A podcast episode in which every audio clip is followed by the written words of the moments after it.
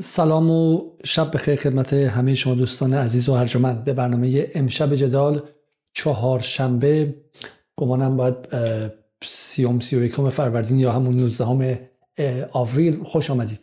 احتمالا فردا یا پس فردا عید فطره و از همین الان به شما عید رو تبریک میگم و به ویژه اونهایی که ماه سختی رو داشتن امیدوارم که آغاز روزهای خوب و خوبتر باشه.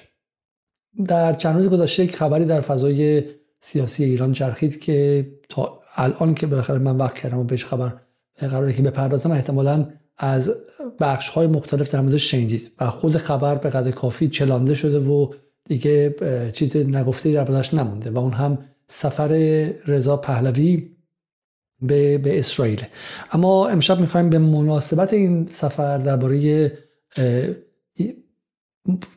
اتفاقات شش ماه گذشته یک مروری داشته باشیم و یک نگاه از بالا داشته باشیم، ببینیم که چه اتفاقی افتاد و به کدوم سمت داریم میریم. این فقط درباره بحث اپوزیسیون نیست، امشب بحث ما درباره کلیت فضای سیاسی ایرانه و اینکه چگونه قطعات مختلف این دینامیزم یا این خط تولید به همدیگه وصلن، از مجاهدین خلق گرفته تا مسیح علی‌نژاد تا رضا پهلوی تا اپوزیسیون تا سیاست خارجی در کشورهای مختلف، در آمریکا، در اروپا، در اسرائیل، سعودی، تا وارد ایران که میشیم بخش‌های مختلف اصلاح طلب و عدالت‌خواه، اعتدالیون و طرفداران حسن روحانی و بعد هم نظام حاکم و جناح حاکم و ابراهیم رئیسی و غیره. و ما می‌خوایم ارتباط اینها با همدیگر رو و نحوه کنش و واکنش اینها روی همدیگه و فعل و انفعالاتی که اینها روی همدیگه انجام میدن رو بررسی کنیم. هنر سیاست و وظیفه تحلیل سیاسی این نیست که بگه من این رو دوست دارم این رو دوست ندارم و تحلیل اخلاقی کنه و بگه که این خوب است این بد است. هنرش اینه که مثل کاری مثل فیزیک مثل فیزیک نیروها رو به شما نشون میده که چگونه نیروها بر هم اثرگذاری میکنن، برایندشون به کدوم سمت میداره میره، در شش ماه آینده این برایند کدوم سمت بیشتر خواهد رفت یا غیره. و در واقع تحلیل مکانیکی از از نیروهای سیاسی و ما امشب سعی میکنیم تا حد زیادی این کار رو انجام بدیم. خب اما قبل از شروع بذاریم که یک نگاهی کنیم به خود سفر و اتفاقاتی که در این سفر افتاده و یک آشنایی برای اونهایی که حالا کمتر باهاش خبر رو دنبال کردن به شما به شما بدیم. قبلش تقاضا میکنم که برنامه رو لایک کنید و همینطور هم اگر میخواید کامنت بذارید عضو کانال یوتیوب جدال شید. خب بذارید من با این با این تصویر که نه بذارید که من با نگاهی به بی بی سی شروع کنم. سفر شاهزاده رضا پهلوی به اسرائیل، هدفم کمک به برقراری دموکراسی در ایران است. حالا اخبار زد و نقیزی از این سفر اومد. ابتدا گفته شد که این سفر برای پهلوی سفر کرده برای اینکه درباره آب آب آب درباره کمک اسرائیل به آب رسانی در ایران و حل بحران آب در ایران پس از پس از انقلاب و پس از براندازی جمهوری اسلامی کمک بگیره. یعنی شما الان همه چیز رو دارید برای براندازی برای عبور از جمهوری اسلامی، فقط تنها چیزی که مونده آبه که اون هم حالا آقای رضا پهلوی میخواست که اینجا بگیره و حل کنه. به عبارتی مثل کسی که میره کت شلوار بخره و الان داره دکمه سردست انتخاب میکنه چون میخواد عروسی کنه، فقط مشکلش اینه که خواستگاری هنوز نرفته و بله رو نگرفته و عروسی در کار نیستش. رضا پهلوی میخواد برای ایران پس از جمهوری اسلامی بره و بره و به عبارتی آب برداره بیاره و مشکل آبش رو حل کنه. خب بعد گفتن که سفر اصلا به دعوت وزارت اطلاعات اسرائیله. این خیلی جالبه، سفری که برای حل مسئله آب بود یک دفعه سفری امنیتی تبدیل شد و وزیر اطلاعات دعوت کننده رضا پهلوی بودش. این نکته مهمیه داشته باشید، بهش برمیگردیم. میگه شاهزاده رضا پهلوی که در یک سفر کنفرانس خبری در تل‌آویو به همراه وزیر اطلاعات اسرائیل شرکت کرد به سوال خبرنگاران جواب داد. موضوع رعایت تشریف‌ها و برگزاری برگزاری کنفرانس خبری در زمان حضور رضا پهلوی در اسرائیل که از مواردی بود که بعضی از منتقدان این سفر مطرح کرده بودند، چون مثلا اینکه ایشون رو خیلی تحویل نگرفتن و در حاشیه یکی از این مراسمی که اونجا هست با نتانیاهو هم دیدار داشته و این خبر رو خیلی بزرگ کردن، ولی خیلی برای خود اسرائیل هم خبر رسمی نبوده. حالا کاوش میدیا گمانم که تکی از خود برنامه اسرائیل رو زیرنویس کرده بود که توضیح میداد که این یک خبر دست چهارم پنجم بودش و در پایان اخبار بهش اشاره کردم و تو خود اسرائیل هم اینقدر هم مسائل ریز و درشتی هست که این براشون خبری نبود. پهلوی در این کنفرانس به طور خلاصه به وضعیت زندگی در ایران تحت حاکمیت جمهوری اسلامی و سرکوب میلیون‌ها شهروند اشاره کرد و از علاقه متقابل مردم ایران و اسرائیل. او مذاکره با جمهوری اسلامی و برجام را راه چاره ندانست و گفت مردم ایران باید خود را از این رژیم برهانند و غیره و غیره. و از اسرائیل هم خواست که این خیلی زیباست و چگونه اسرائیل میتواند در این روند کمک کنند. گفت جنبش های آزادیخواه در جهان بدون حمایت بین‌المللی نمیتوانستند موفق شوند.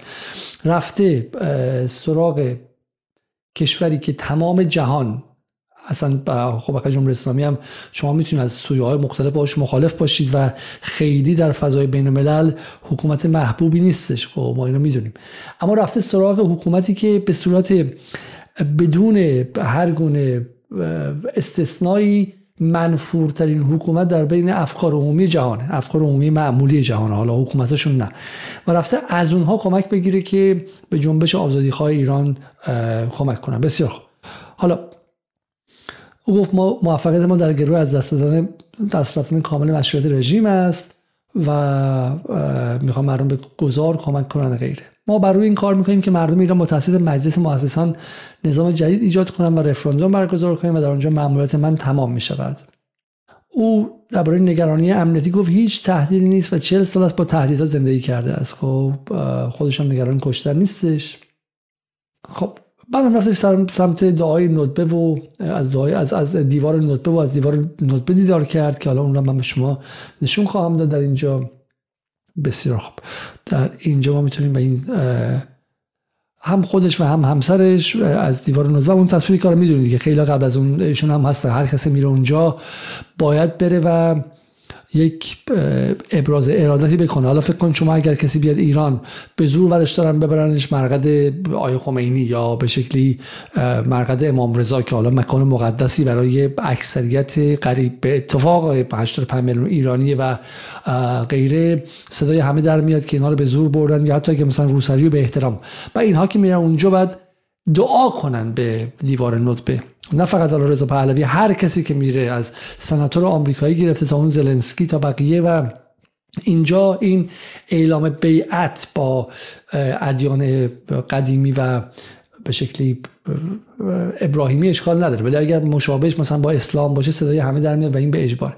حالا میگه که در پای دیوار ندبه جملاتی از کتاب‌های مقدس یهودیان نقل کرد و گفت کوروش پادشاه پارس، خداوند خدای آسمان ها سلطنت بر همه مملکت های روی زمین رو به من عطا کرده و فرمان داده است تا معبدی برای او در اورشلیم بنا کنم.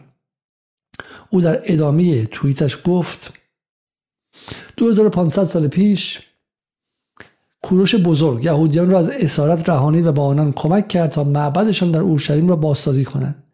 با احترامی عمیق از دیوار ندبه بازدید و دعا کردم روزی برسد که ایران و اسرائیل بتوانند دوستی تاریخیشون را از سر بگیرن. ایشون در یادبود قربانیان هولوکاست هم شرکت کرد و این ادای احترام را وظیفه خود به نمایندگی از هموطنانش اعلام کرد. بسیار خوب. این ماجرا یه گذشته هم داره دیگه. حالا این گذشته اینه که در ماهای گذشته بارها و بارها گفته شد که اگر ما به قدرت برسیم اون دشمنی های دیرین وجود نخواهد داشت و ما دوست اسرائیل خواهیم بود، دوست همه کشورها خواهیم بود. این فقط جمهوری اسلامی که داره به عبارتی تنش آفرینی میکنه و و غیره. خب حالا اولا رضا پهلوی کجا رفته؟ رضا پهلوی رفته به اسرائیلی که با بحران عجیبی روبروست، بحرانی که در برنامه‌ای که اخیراً ما در جدال داشتیم توضیح دادیم که به نقل از اورشلیم پست، به نقل از تایمز آف اسرائیل و به نقل از هاآرتز و دوستان نوکر اسرائیل در آمریکا بوی جنگ داخلی میاد. بین گروه‌های ارتدوکس مذهبی اولترا رایت و راست افراطی از یک سمت و لیبرال ها و حالا به شکلی گروه های چپتر و گروه هایی که با نتانیاهو مخالفن. حول قضیه به شکلی همون بحث جودیشیاری، بحث قوه قضاییه و هیچ وقت اسرائیل اینقدر در در بحران نبوده و نتانیاهو هم الان چنان بحران زده است که اگه الان بلند شه بره آمریکا، احتمالاً حتی بایدن هم از دیدار مستقیم باهاش سعی میکنه که فرار کنه. حالا ممکنه که مجبور شه باش دیدار کنه، اما تو اگه دست بایدن باشه این کارو نمیکنه. تو خود اروپا هم همینطور، یعنی الان با نتانیاهو نمیدونن بعد چه کار بکنن. فکر کنید که مثلا محمود احمدی نژاد در اوج سال هشتاد و هشت باید بشه میره سفر بین‌المللی. خب حتی دوستان نزدیک ایران محتاط خواهند بود باز اینکه در ایران بحران داخلی هستش. الان وضع نتانیاهو هم همینه. خب این پهلوی در چنین زمانی به اون بر رفته. یه نکته دیگه هم هستش، پهلوی کی رفته اونجا؟ پهلوی حدود شش هفت پنج هفته بعد از یک بمب خبری، چهار هفته بعد از یک بمب خبری مهم در منطقه رفته و اون هم آشتی ایران و عربستان سعودی است. چه اتفاقی میفته؟ خیلی میگن که اینا کارفرما عوض کردن و آقای پهلوی کارفرماش قبلا سعودی بوده، حالا دیگه الان رفته سمت اسرائیل، رفته پول از اصل کاری بگیره. اسرائیل هم مثل سعودی ها نیست که پول مفت بده، برای هر یک قرونی که میده شما باید پانزده کله ملق بزنید و زحمت بکشید و اینطور نیست که پول پاشی کنه و بعدم پولشو بخورن و غیره و پول مفت نفت نیستش.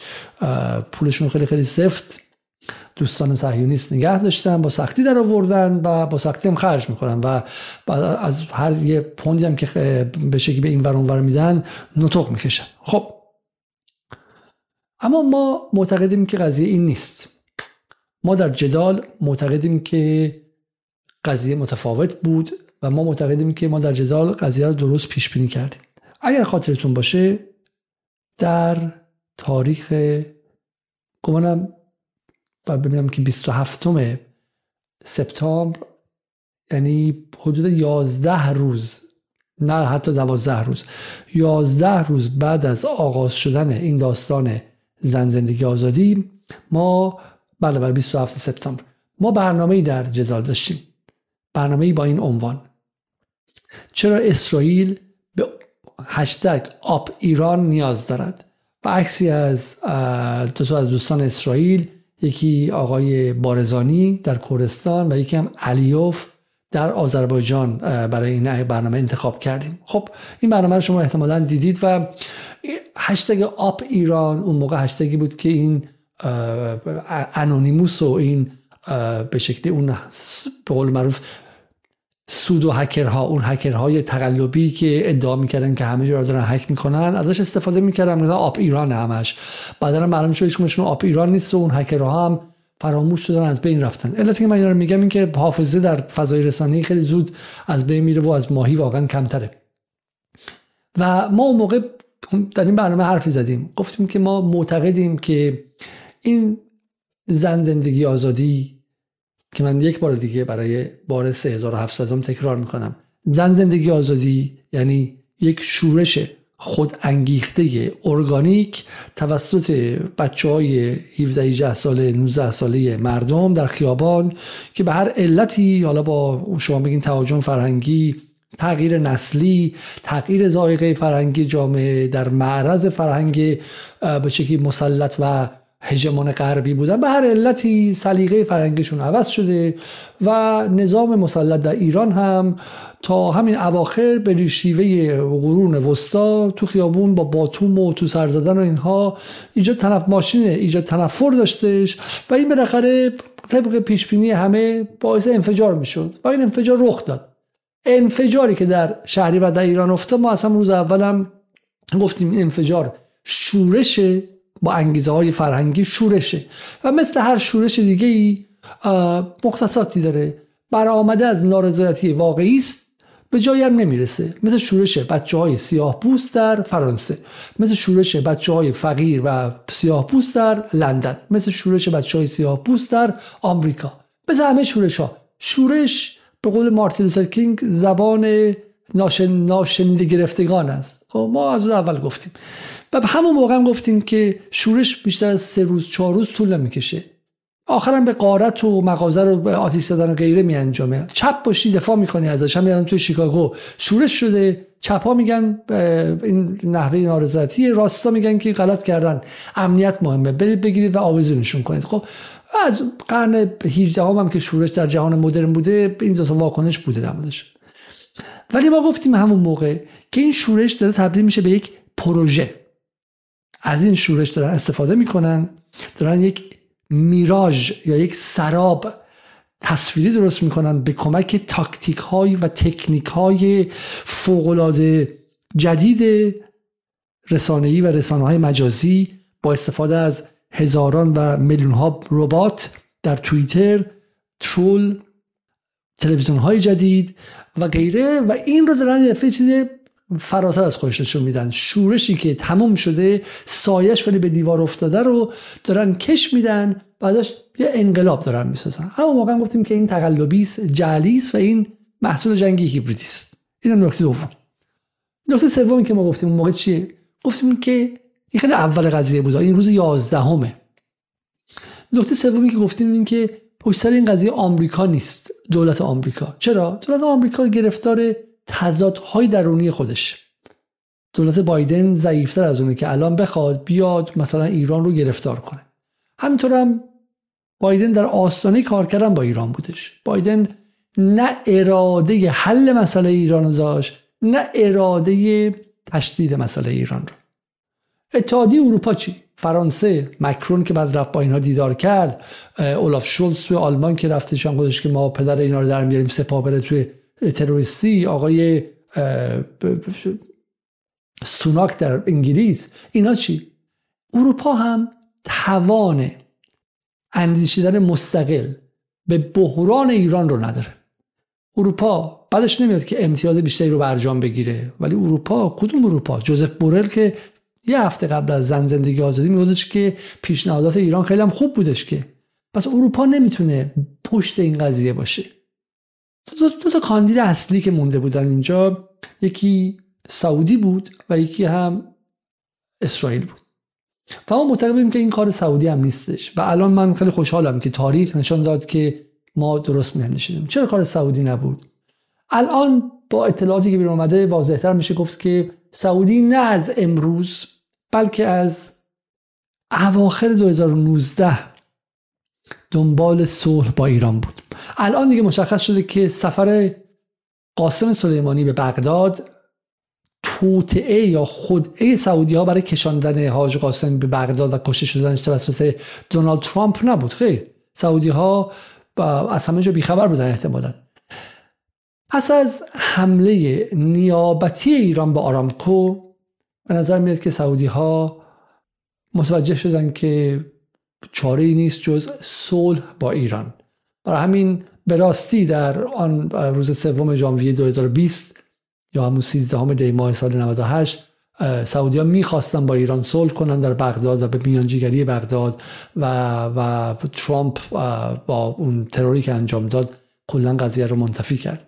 و داستان اینکه با سعودی الان با ایران میشینه سر مسئله چین، این ریشه داره. این این تمایل سعودی از جای دیگه میاد، از زمانی میاد که فهمید در جنگ یمن به یک ایمپس و یک بنبست خیلی خیلی جدی خورده و همینطور هم ایران توان واقعی خودش رو در حمله به آرامکو که پنجاه درصد امکان صادرات سعودی رو متوقف کرد تا شش ماه نشان داده بود و این دو طرف قدرت همدیگر و زور همدیگر رو میدونستن.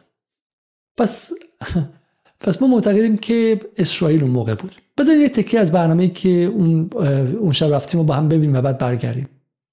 ببینید آقای این بنگوریون که در واقع میشه گفت بنیانگذار و بنیانگذار این دولت جعلی اسرائیل و اولین نخست وزیر اسرائیل بوده، این در واقع به عنوان یکی از برجسته‌ترین رهبران و متفکران یهود عملا یک تئوری رو در چارچوب رژیم اسرائیل مطرح کرده که این همچنان بعد از دهه‌ها برجاست و در واقع فقط در درون خودش کمی مختصاتش تغییر میکنه، یعنی نیروها متغیرهایی که در درونش هستن تغییر میکنن ولی در درونش هستن تغییر میکنن ولی چارچوب این دکترین برپاست.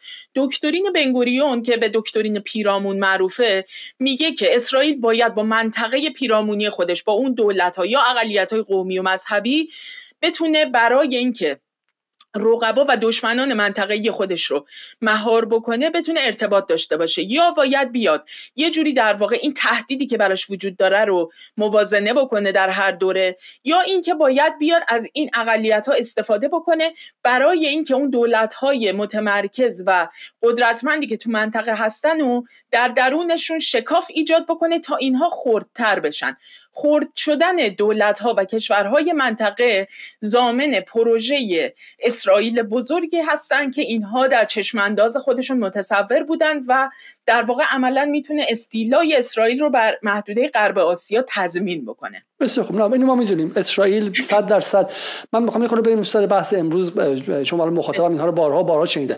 اسرائیل از اینکه سوریه صد پارشه سود میبره، از اینکه عراق سه پارشه سود میبره، از اینکه به جای اینکه نگران مردم منطقه، نگران دعوای عرب و اسرائیلی ها باشن، نگران دعوای سنی ها و علوی ها در سوریه باشن، نگران دعوای آذری ها و فارس ها در ایران باشن، نگران دعوای کرد ها و سنی ها و شیعه ها در عراق باشن، تجزیه منطقه به بخش های کوچکتر، بالکانیزه شدن منطقه، موزاییکی شدن منطقه، سود صد درصد برای اسرائیل خالصه. هم توجه رو از اسرائیل میبره بیرون و هم اسرائیل های دیگه میسازه.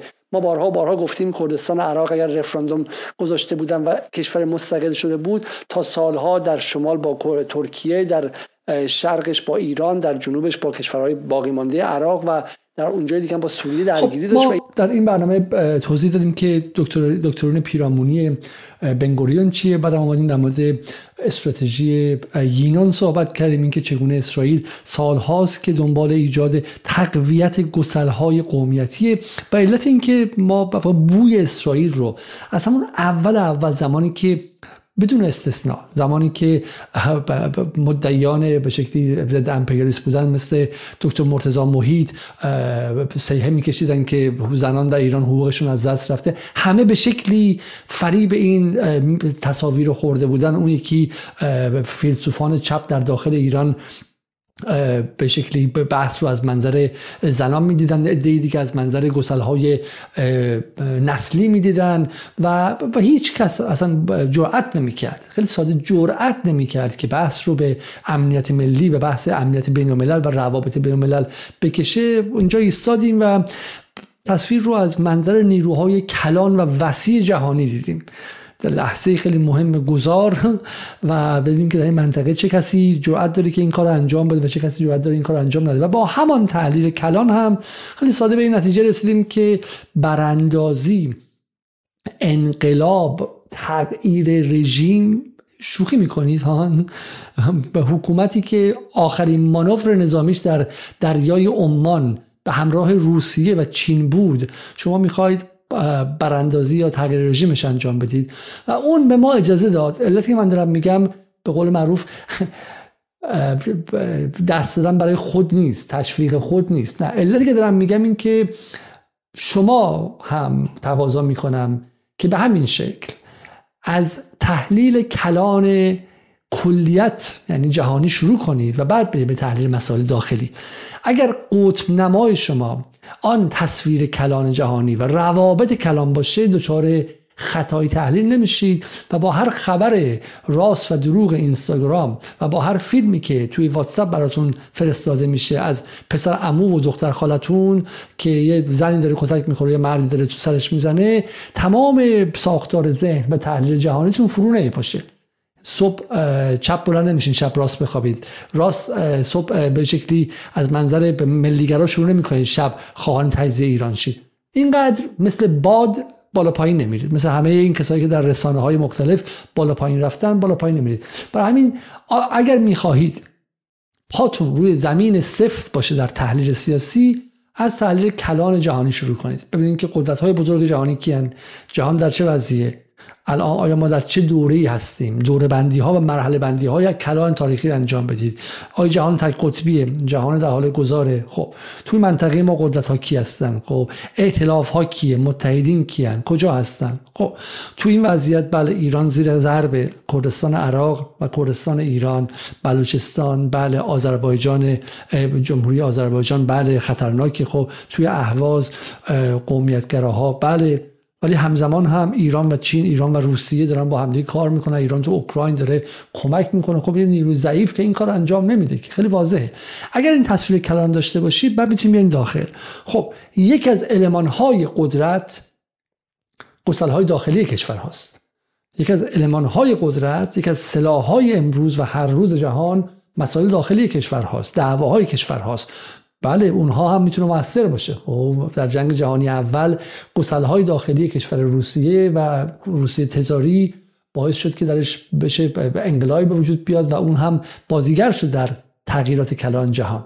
اینا رو بعد در کنار هم دیگه دید. خب ولی اگر نیروهای کلان جهانی رو نبینید چون و فقط متمرکزید رو نیروهای داخلی، حتما حتما حتما حتما بدون هیچ گونه شکی شما دچار کوربینی تحلیلی خواهید بود و شک می‌کنید. خب ما پر همین این منطقه رو که نگاه کردیم اونجا هم با همین تحلیل فهمیدیم که یک انقلابی در کار نیستش، دو براندازی در کار نیستش و رژیم چنج در کار نیستش، سه کارفرمای این قضیه اسرائیل. و چرا؟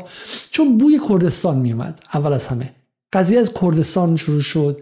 کردستان عراق خیلی تاثیرگذار بود و بعد هم نیروهای پیشمرگه کموله و نیروهای تجزیه طلب و غیره خیلی خیلی زود خیلی زود وارد قضیه شدن. ما دو تا برنامه در اسفند هزار و چهارصد داشتیم درباره بحث کردستان و حملاتی که ایران به کردستان کرد. مقر جاسوسی اسرائیل رو در اربیل زد خیلی رسمی با موشک و ما این رو قبلا رصد کرده بودیم، برای همین بهش آشنا بودیم که کردستان عراق به عبارتی عمق استراتژیک اسرائیل و در اونجا به ایران نزدیک شده. خب بریم تکه دیگه از این برنامه فقط هفتم مهر هفتم هشتم مهر هزار و چهارصد و یک رو ببینیم که من شخصا میگم خیلی خیلی خوشحالم و بهش افتخار میکنم و برگردیم. اعتراضات به حقن گسل‌هایی که فعال میشن و این گسل‌ها هر کدومشون در واقع نشانه‌هایی هستن مبنی بر این که یک نابرابری، یک تبعیض، یک حقی که به هر حال اونجوری که باید ادا نشده، یک چیزی که به هر حال عامل رضا... نارضایتی شده وجود داره و وقتی که این عامل‌های نارضایتی وجود دارن توی زمینه، این امکان وجود داره که جریانات سیاسی مختلفی که در کمین نشستن و روی اینها پروژه‌های سیاسی خودشون رو سوار بکنن در موقعیت مناسبی بیان و در واقع استفاده ابزاری از این گسل‌ها و اعتراضات بکنن. من فقط توضیح بدم از ابتدای برنامه در اینجا ما یک مسیر خیلی خیلی طولانی خب. این هم یک تکه دیگه بود که میگم ما با خود اعتراضات اون شورش اولیه همدلی داشتیم. ما توضیح دادیم که چگونه این به عبارتی بهانه شد برای این ارتشی که آماده کرده بود خودش رو از قبل. چه ارتشی؟ ارتش حامد اسماعیلیون که دو سال بود که داشت هر روز مانور نظامی میرفت، مسیح علی نژاد که به هر روز در تقلا بود، بحث این که من درش داشتم منم میکشتم و غیره داشت خودش آماده میکرد. رضا پهلوی همینطور ارتش اپوزیسیون رو پروار کرده بودن، آماده کرده بودن و در صحنه بود، دنبال یک جرقه میگشتن، دنبال یک بهانه میگشتن، دنبال یک انگیزه میگشتن که در اینجا بهشون این انگیزه بهشون انگیزه داده شد. خب و این ارتش همچنان هم ما معتقدیم که در کار هستش و باز دنبال بهانه های دیگه ای هستش. خب خب پس تا, تا اینجا ما میدونستیم که به شکلی اسرائیل اسرائیل همه کاره است و کارفرمای اصلی. اما اگر حالا با این دانش برگردیم به شش ماه گذشته باید ببینیم که پس چه اتفاقاتی افتاد. سوال میکنید که آقا اگر اسرائیل همه کاره و کارفرمای این به اصطلاح زن زندگی آزادی بود، چرا پس مکرون مثلا بلند شد رفتش با مسیح علی نژاد و غیره دست داد و غیره؟ بعد ما نگاه میکنیم که خب اون همون دیدار رو هم چه کسی برای مسیح علی نژاد و اطرافیانش جور کرد؟ میبینیم که برنهارد لوی بودش.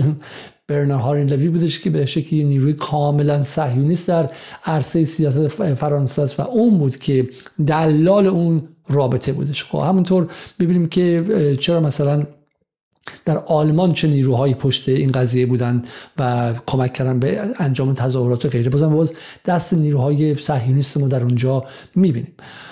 یه نکته دیگه ای که اینجا مهمه و اتفاقاً به سفر رضا پهلوی میخوره، شما ممکنه بگید که آقا خانم آقا اسرائیل اگه هستش، خب اسرائیل به نظر میاد که بیشتر، خودتون هم گفتید بحث دکترین بنگوریون، بحث به شکلی استراتژی یینون، اینا دنبال تجزیه هستن، چرا بعد اسرائیل الان به کسی مثل رضا پهلوی نزدیک شه؟ و اینجا به نظر من نکته مهمی است و ما میتونیم یک تحلیل به نظر من یک لایه عمیق‌تر رو اینجا داشته باشیم. به این علت اسرائیل صورتک‌های مختلفی مقابلش هستش. ماسکی داره که ماسک تجزیه طلبی مستقیم، رضا خموله و بقیه تجزیه طلبا باشون رسما کار میکنه، در بقیه کشوران باشون کار کرده و اسنادش موجوده، اصلا چیز عجیبی نیستش. خب ولی همزمان هم با رضا پهلوی که مدعی دفاع از تمامیت ارضی ایران هم هست رابطه داره. خب هر کدوم از اینها صورتی که برای یک موقعیت میتونه بذاره و امتحان کنه کدومش بیشتر کار میکنه. سلاح‌های مختلف شما به یک عرصه جنگی میفرستید، هم تانک میفرستید، هم هواپیما میفرستید، هم مجاهدین خلق رو شما تقویت میکنید، به واسطه رابطتون با آلبانی تقاضا میکنید که کمکش بخششون برن در آذربایجان اسکان پیدا کنن.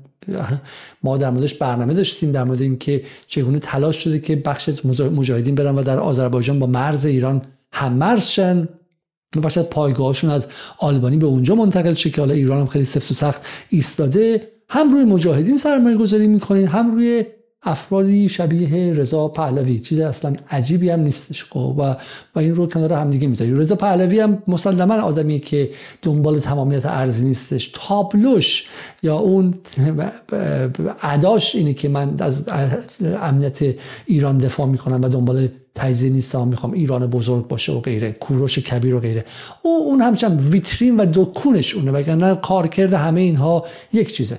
برای اینکه بفهمید به نظر من بشاید بد نباشه یک تکی از نتانیاهو رو با هم ببینیم که ببینیم که رضا پهلوی پیش چه کسی رفته و از کوروش کبیر و از امپراتوری ایران و امپراتوری هخامنشی مقابلش حرف زده. برای همین میفهمیم که چقدر این ویترین، این دکان، این نمایش روحوزی حتی انسجام درونی نداره و حتی اول آخرش به هم دیگه نمیخوره و چقدر نمایش چیپیه که مثل این فیلم عنکبوت مقدس که توی صحنه طرف آسین بلنده و صحنه دیگه آسین کوتاست. What's the greatest threat right now that Israel faces? Iran. You want the three threats? Give me the three threats. Iran, Iran, Iran. So tell us why it's the number one, two, three threat. Iran is trying to build an empire. ایران در حال تبدیل شدن به یک امپراتوریه. نه جمهوری اسلامی ها، نه جمهوری شیعه اسلامی ها، نه ولایت فقیه ها، ایران در حال تبدیل شدن به یک امپراتوریه. خب نتانیاهو اتفاقا من در برنامه با زیبا کلام بارها اشاره کردم که در اسرائیل از جمهوری اسلامی خیلی حرف نمیزنن، از ایران حرف میزنن، برای اینکه اونها از میدونن که اصلا مسئله مسئله ایرانه و این حکومتی که در ایران هستش بیانگر میل تاریخی ایران به احیای نفوذ منطقه‌ای و به احیای روابط منطقه‌ایش و کارکرد منطقه‌ایش به عنوان شاهراه به شکلی جهان قدیم و اون منطقه است. برای این برای همین دنبال امنیت، دنبال بیرون کردن خارجی هاست و غیره ایرانه و نتانیاهو میگه. این رضا پهلوی میره اونجا وای میسته و ادا در میاره که من دنبال احیای امپراتوری و کوروش کبیر و غیره هستم، یک شوخی بیشتر نیستش. و این استراتژی دوگانه اسرائیل که از با یک دست از مجاهدین خلق، از کموله، از نیروهای کرد تجزیه طلب دفاع کرده تمام این سالها بدون هر گونه رودرواسی، و از یک جای دیگه از رضا پهلوی و اینها. من یه تحشیه هم اینجا برم که شاید جاش اینجا نباشه ولی بارها بهش گفتم، یه بار دیگه هم اینجا میگم. مسئله که هست اینه که آن جنس، چون در کنار رضا پهلوی ما ایرانگراها رو هم دیدیم، ایرانگراهایی که تا شش ماه پیش یه سال پیش تا یه سال پیش قبل از این داستان زن زندگی آزادی از قاسم سلیمانی هم به شکلی دفاع میکردن. من از وقتی میگم ایرانگراها اون نخاله‌ای که در یوتیوب هست نیست، نه نه در سطح بالاتر حرف میزنیم. خب از آدم‌های جدی داریم حرف میزنیم در فضای رسانه ایران، از تو شرق مینویسن، توی مثلا رو اعتماد مینویسن، من اسمشون نمیارم. اینها چون قاسم سلیمانی بخشی از ایران باستانی داشته احیا می‌کرده، مثلا چم یک ابراز ارادتی هم به سلیمانی می‌کردن و با جمهوری اسلامی و با تمامشون قل خوردن در این داستان زن زندگی آزادی و برانداز شدن و خیلیشون رفتن بغل رضا پهلوی وایسادن به صورت خیلی عجیبی. از حالا میگم اسم هر کدومشون ببریم واقعا جدی چی میگه و این برای ما عجیب نبودش، چون ما در برنامه‌های جدال بارها گفته بودیم، بارها بارها که آن جنس ایرانگرایی اتفاقاً پروژه‌ای به شدت اسرائیلی است. اونن که ما با اسرائیل ابسس باشیم، همه چیز بخوام به اسرائیل منسوب کنیم، ولی نه، گفت توضیح دادیم، منطقش رو توضیح داده بودیم. اگر شما بیای روی یک ایرانگرایی افراطی که از ازل بوده، از ازل هم به قدرت فارس ها بوده، زبان همه هم فارسی بوده، تمام قومیت ها رو هم در خودش حذف کرده بوده، همه خفه چید، فقط ایران بزرگ و غیره، دین و مین و هیچی هم وجود نداشته و فقط عنصر به شکلی باستانی ایرانی و باستانگرایانش بوده، خب اتفاقی که میفته چیه؟ اینه که قومیت ها و اون گروه هایی که در اونجا داشتن با همدیگه زندگی میکردن و تکه های ایران هستن، یعنی اجزای شکل دهنده ایران هستن، اینها احتمالاً به واکنش وادار میشن و این میتونه گسل های قومیتی در ایران رو تعمیق کنه، عمیق کنه. یعنی چی؟ یعنی آذری ها خب به شدت ایرانی هستند، دو تا از سلسله های مهم تاریخ معاصر ما مال آذری هاست، قاجار و صفویه. از اون ور نادرشاه باز به اقوام ترک زبان مربوطه، افشاره. خب برای همین اینها ایران هستن، ایران جدا از اینها نیستش و بخش بخش ایران همینطوره، گروه های مختلف همشون ایران هستن. ولی اگر شما روی ایرانیت طوری تاکید کنید که این تفاوت ها رو کلا نادیده بگیره، همون آذری ها ممکنه مستعد شن بخششون برن به سمت پانترکیسم، برن به سمت هویت گرایی دیگه و این میتونه اتفاقا اون گسل رو تعمیق کنه. و همزمان هم اگر یک ایرانی باشه که بیست و چهار ساعت بخواد تو دهن آذربایجان بزنه، بیست و چهار ساعت بخواد ترک‌ها رو تحقیر کنه، بخواد عرب‌ها رو تحقیر کنه، بخواد افغان‌ها رو تحقیر کنه، پاکستان و بلوچ‌ها رو تحقیر کنه، بالاخره اون همسایگان ایران در داخل ایران یه مابیزایی دارن. اگر ما در بلوچستان در پاکستان بلوچ داریم، یه بخش بلوچ هم در داخل ایران داریم. اگر ما در به شکلی در جمهوری آذربایجان مشکل داریم با یک پسرک نادان، مردک نادانی به اسم علیوف، خب بالاخره در ایران هم آذربایجان آذربایجان ما داریم که ممکنه بشه احساس همدلی کنن، درست یا غلط. اگر ما به شکلی در خوزستان عرب زبان داریم، خب در کشورهای عربی هم باشون صحبت میکنن، از همون تلویزیون ممکنه استفاده کنن، ممکنه که همپوشانی باشه.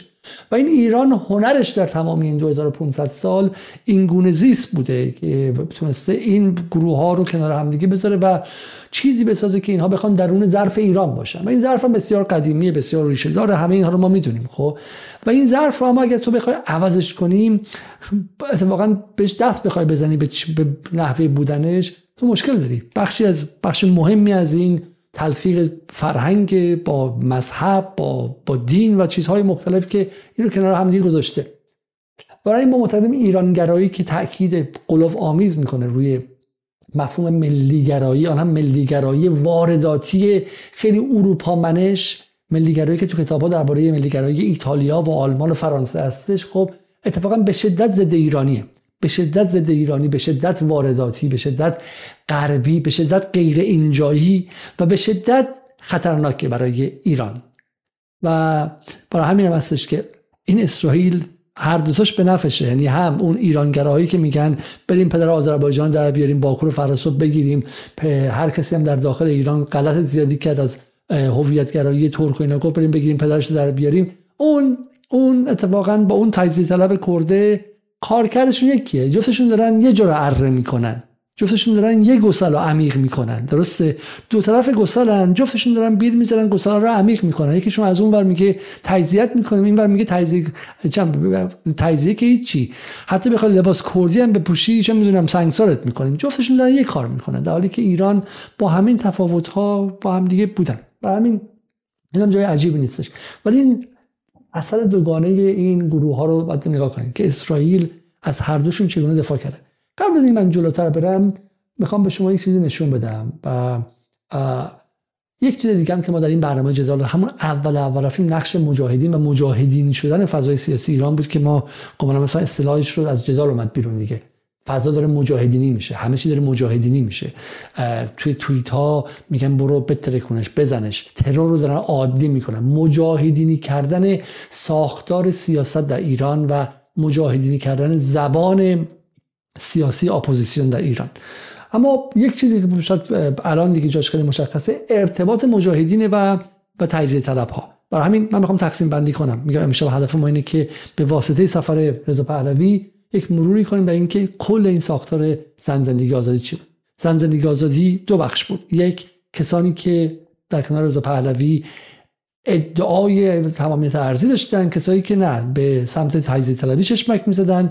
خیلی میگفتن که تجزیه طلب‌ها مال اسرائیلن ولی این تمامیت ارضی مال آمریکا. اینا حتی به نظر من اون بیانیه‌ای که از سمت دو نیروی امنیتی ایران، یعنی اطلاعات سپاه و وزارت اطلاعات اومد و روی آمریکا تاکید میکرد، الان دیگه تقریبا میشه گفت واضحه که خطای تحلیل داشتش و با تمام عدم تواضع و بگیم که ما در جدال نگاهمون بازم درست‌تر بود و و آمریکا ممکن در آمریکا اینها حمایت شده. اما کدوم بخشای آمریکا؟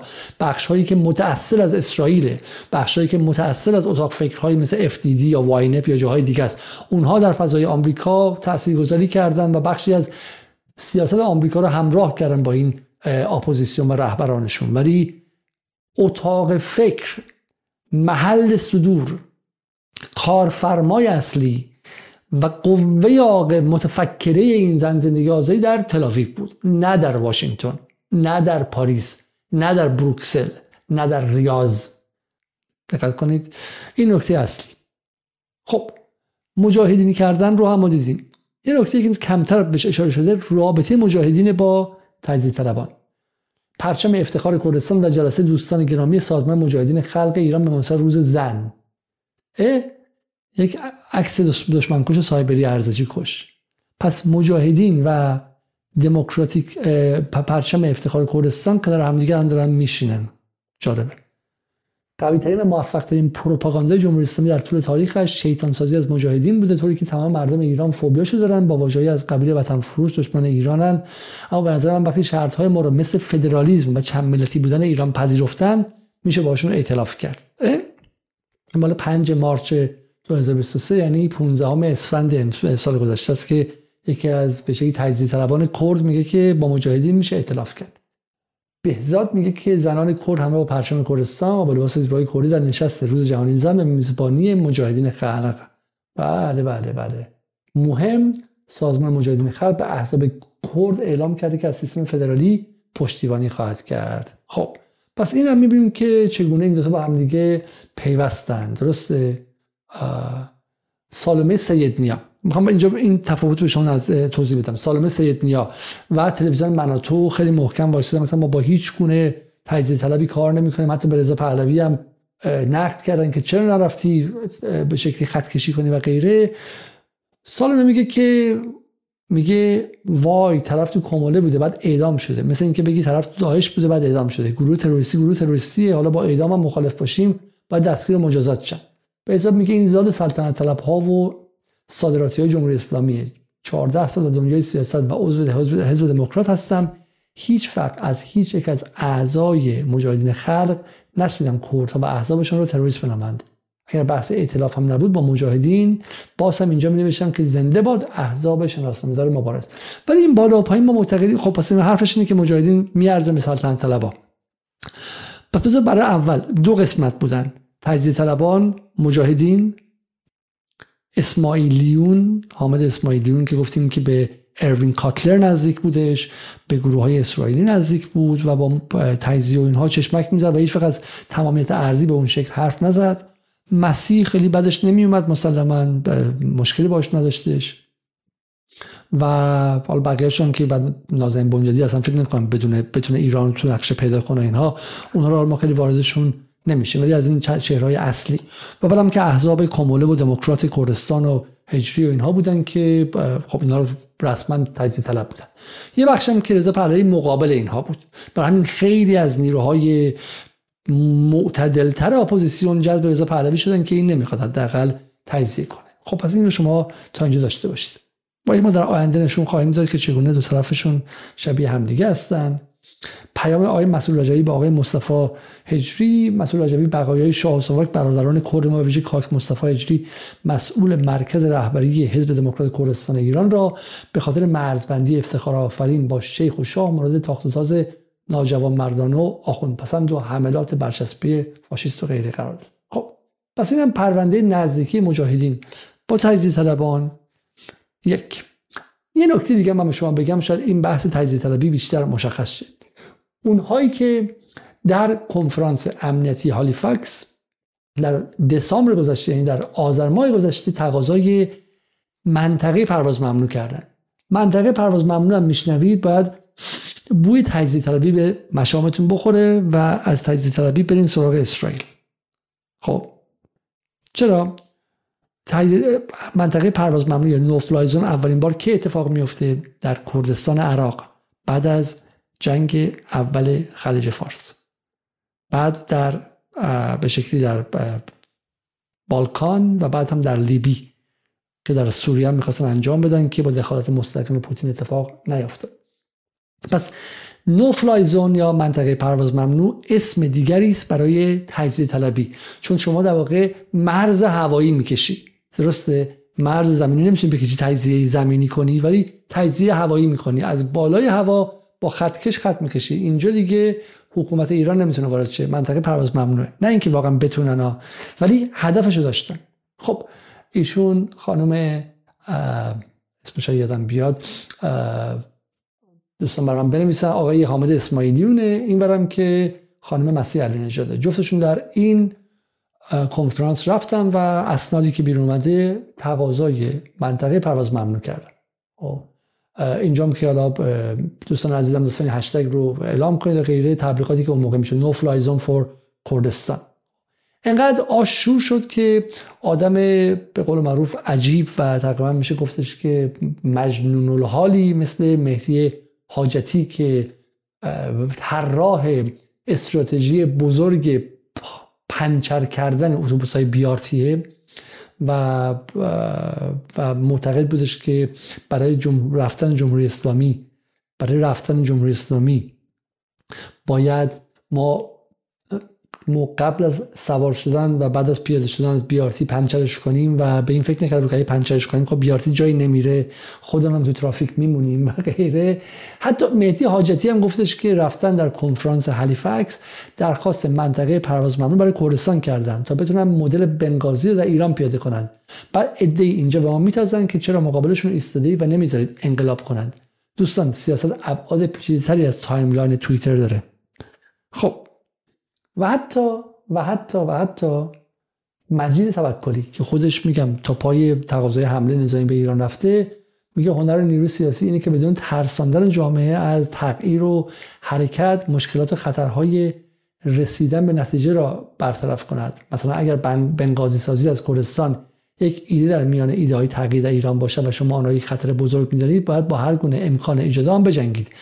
دقت کنید که بنغازی رو باز هم گمانم که ما در جدال اولین بار بنغازی سازی رو مطرح کردیم و به ویژه در مستندی درباره لیبی ساختیم توضیح دادیم و خوشحالیم که حتی دیوانگانی در اپوزیسیون مثل مجید توکلی که زمانی تقاضای حمله نظامی به ایران داشتن هم درن از بنغازی سازی انذار میدن. ولی حالا این دعواهای داخل اپوزیسیونه دیگه. پس پس ایده‌ای که دنبال تجزیه به ویژه با اسم رمز نوفلای زون هستن و ایده‌ای که میرن سراغ ایده‌های ایران بزرگ و غیره و غیره که میگم حول رضا پهلوی هم بیش از هر چیزی جمع میشن. چرا اینا مهمه؟ من یکی دیگه هم نشون بدم اینجا دوباره. خب نشست امنیتی بین‌المللی هالیفاکس با شرکت حامد اسماعیلیون و مسیح علی‌نژاد در بیست و هشتم آبان بود ببخشید و خالد عزیزی غرب میتونه با ایجاد منطقه پرواز ممنوع از تجاوزات رژیم ایران جلوگیری کنه و و غیره و غیره. خب چرا اینها مهمه؟ چرا اینها مهمه؟ چون ما میگم این دو تا رو با هم دیگه نشون دادیم. تا حالا با هم متفاوت به نظر می اومدن. رضا پهلوی خیلی میگفتن به سعودی وصله، به آمریکا وصله و دنبال ایران بزرگ، ایران شهری دنبالش بودن. و اونور و اونور به شکلی تجزیه طلبان رسمی و غیر رسمی مثل مسیح علی‌نژاد، حامد اسماعیلیون، هجری و کموله و دموکرات و بعد مجاهدین خلق، درسته؟ و ما با این سفر رضا پهلوی به اسرائیل میبینیم که این دوگانه نبوده، همشون یک کارفرما دارن. درونشون های دعوا هستش، بله دعوا هست. چرا؟ چون بر سر بودجه باید دعوا کنن، بر سر اینکه کدومشون امکانات بیشتری از ارباب بگیرن باید دعوا کنن، کدومشون بیشتر در تلویزیون ها دیده شن باید دعوا کنن. دو تا به شکلی در حکومت ها، حکومت جمهوری اسلامی دو تا جناح داره با هم دعوا میکنن بیست و چهار ساعت، ولی درون یه جناح، درون یه حکومت هستن. اینها هم درون یک کارفرما و یک بسته هستن، بسته ای که از اسرائیل هدایت میشه، بسته ای که مقر فرماندهی و سازماندهیش ایران اینترنشنال بود سالها که الان تقریبا میشه گفت که زیر نظر موساد و و اسرائیل، نه سعودی. خب و و اینها برای همین دو تا تاکتیک به ظاهر متفاوت اما در کنار همدیگه هستن از یک کارفرما. خب از این اما اگر عبور کنیم برگردیم به بحث رضا پهلوی و چند تا از این واکنش‌ها رو بهش ببینیم تا من بتونم یک تحلیل کلان از به شکلی از موضوع بدم به شما و و بگم مثلا جریان چیست.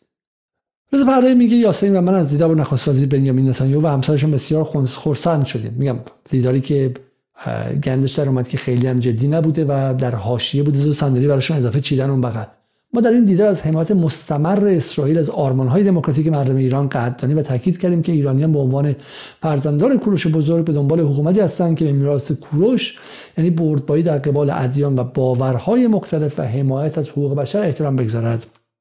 به زودی روزی فرا خواهد رسید که دو ملت ایران و اسرائیل از روابط عادی و تبادلات فرهنگی برخوردار خواهند شد. حالا جالبه که میگم رفته بلند شده رفته جرجی، زمان زمان خاصی هم هست، زمانی که اگر ذره‌ای این آدم عقل داشت و در موقعیت برتر بود امکان نداشت بره به اسرائیل الان و با نتانیاهویی که در اوج ذلت و ضعف هستش و آدم‌های دیگه در خود حکومت اسرائیل دارن بهش اونجوری حمله میکنن و میگن که تو اسرائیل داری نابود میکنی و بعد دادگاهیت کنیم و از بین ببریم، رفته با اون دیدار کرده که از بقیهشون عقب نیفته.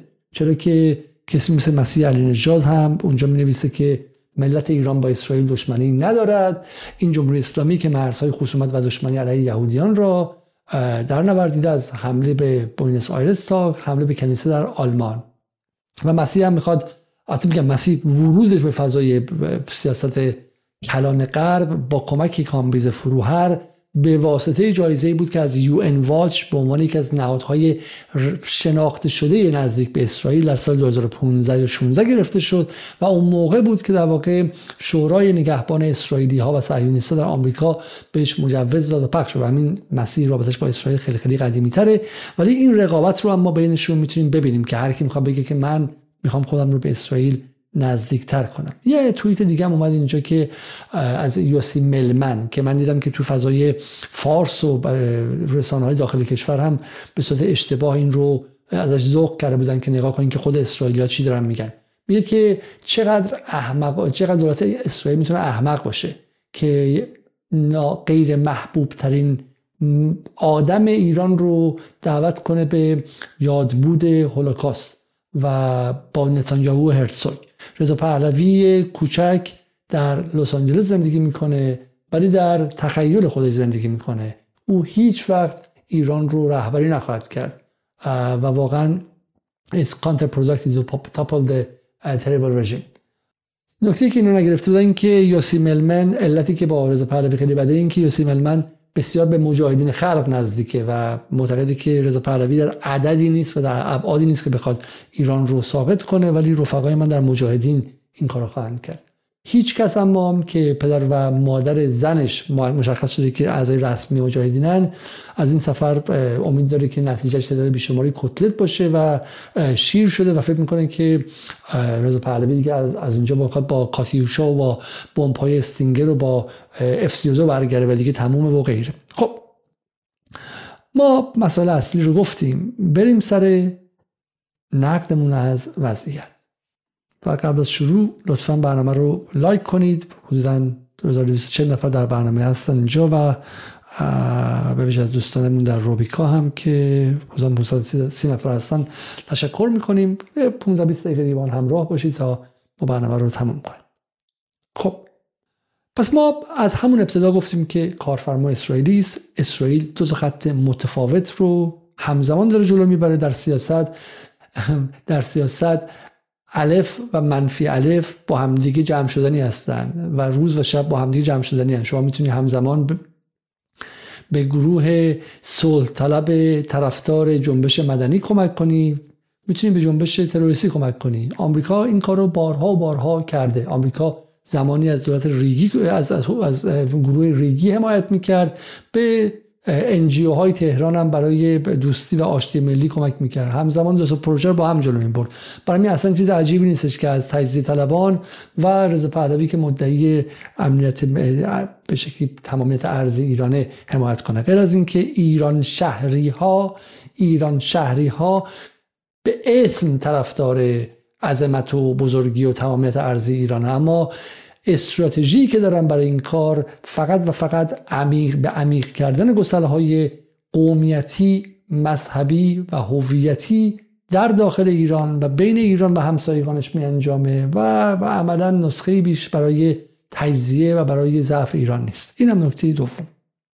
اما یک سوال، آیا آیا چه اتفاقی داره میفته؟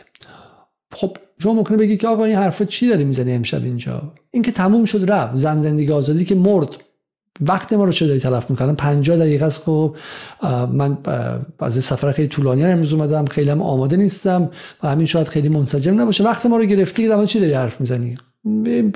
یه سری آدم بودن تو خیابون، اومدن از خیابون رفتن بیرون، دیگه الان تموم شد قضیه. مسئله چی؟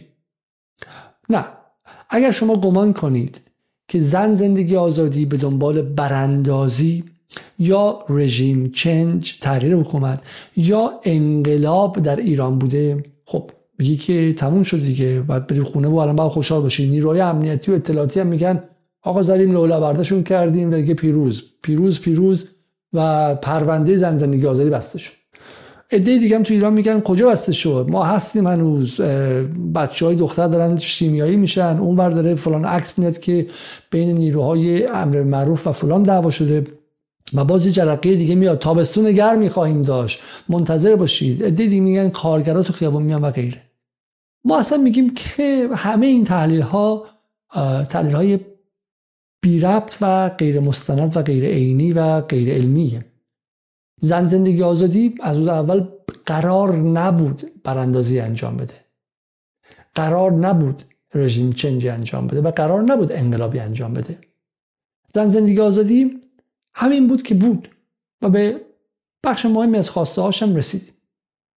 حالا برگرد، اگر بپذیریم که زن زندگی آزادی، مهسا امینی، هشتگ هشتگ آپ ایران، همه اون چیزهایی که در این شش ماه مطرح شد، جنگ هیبریدی کارفرمایی به اسم اسرائیل با دست‌های فراوان، با با مثلا همون چیزی خود خودشون در مورد ایران میگن که هزار هزار دست و هشت پا، اسرائیل با دست‌های فراوان، صلح طلب، جنگ طلب، تروریست، ایران دوست، ایران ستیز، همش با هم دیگه بود. برای چه؟ یک، برای تضعیف نسبی ایران. دو، برای تضعیف نسبی ایران در کشورهای غربی و افکار عمومی غربی که حالا اون دست دوم خیلی براشون مهم نبود. خب برای عمیق کردن بعضی از گسل‌های ایران. به چه منظوری؟ به چه منظوری؟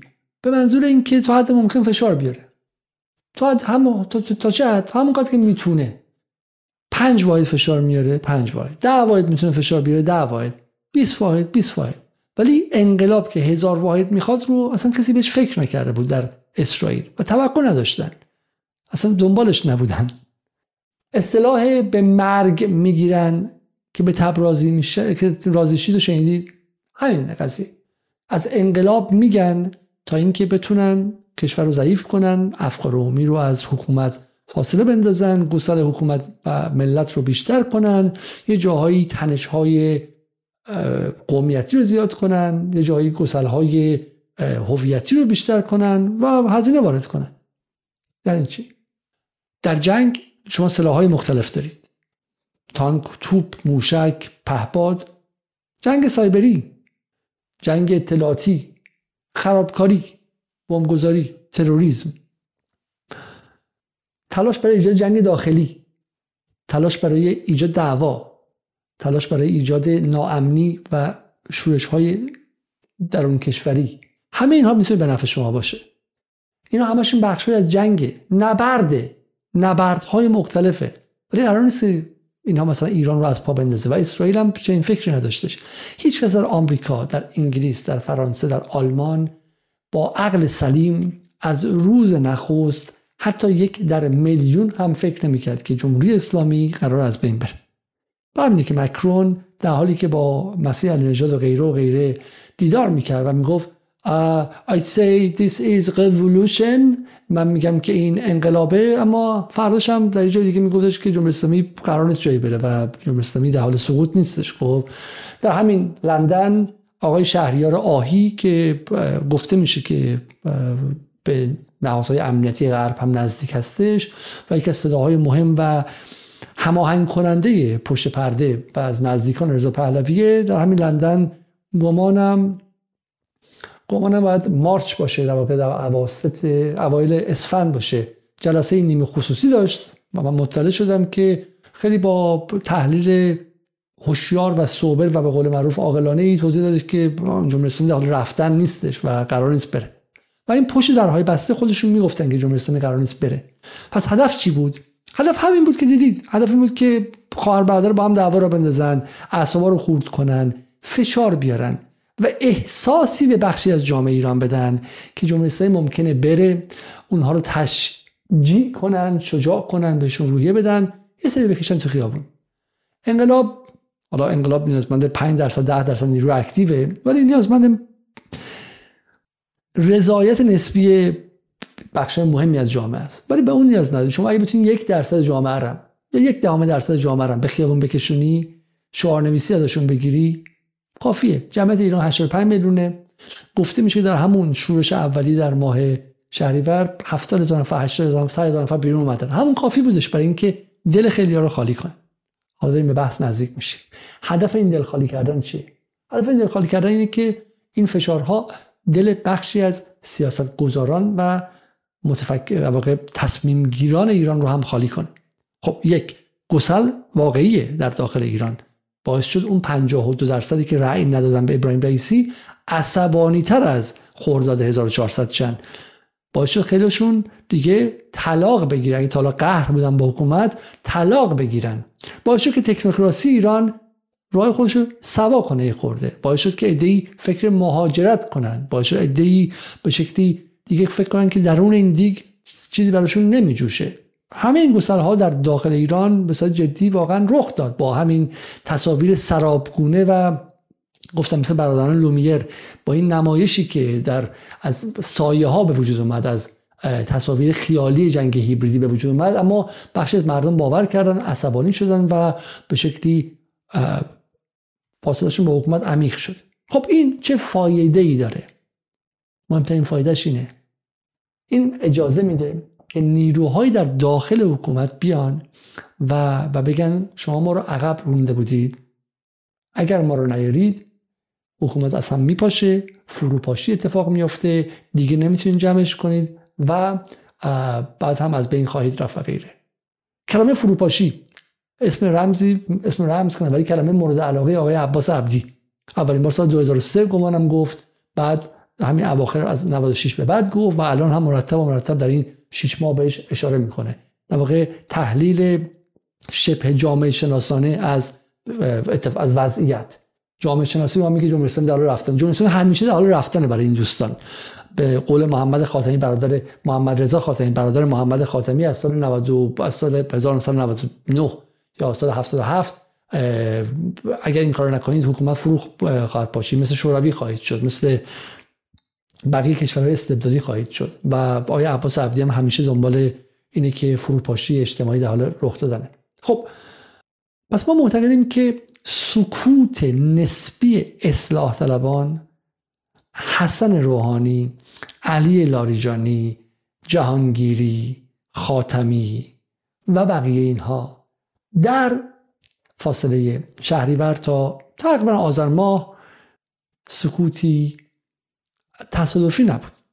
این نبود که آقا ما رو که از حکومت بیرون کردیم ما چی کار کنیم. نه نه نه نه این سکوت دقیقاً سکوتی رضایتمندانه بود. اینا داشتن استفاده میکردن، چیزی داشت میپخت در اینجا که قرار بود بیان بعدن وقتی که حاضر شد بردن و بخورن. چه چیزی داشت میپخت؟ تضعیف نسبی جمهوری اسلامی در داخل، تضعیف نسبی پایگاه اجتماعی نظام در داخل، عمیق‌تر شدن گسل دولت ملت در داخل، پایین رفتن محبوبیت دولت رئیسی، بقیه ارکان حکومت در داخل، و منتظر این بودن تا بتونن بیان و بگن که ما باید به حکومت برگردیم.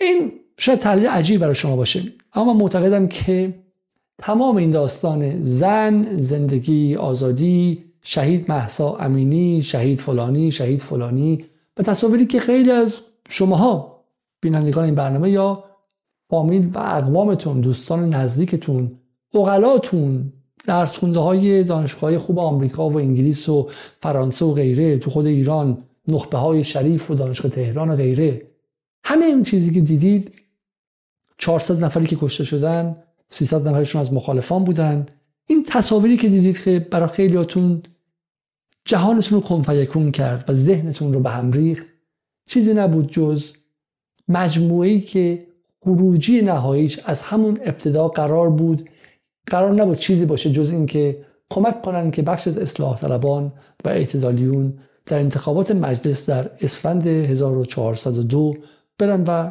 ده تا بیست تا سی تا چهل تا پنجاه تا صد تا کرسی بگیرن و بعد هم به واسطه اون بتونن تو انتخابات ریاست جمهوری باز برگردن. شما خیلی عجیب تعجب میکنین، شاید فکر کنین که من حرفی که میزنم عجیبه، غیر عادیه، بدون سنده.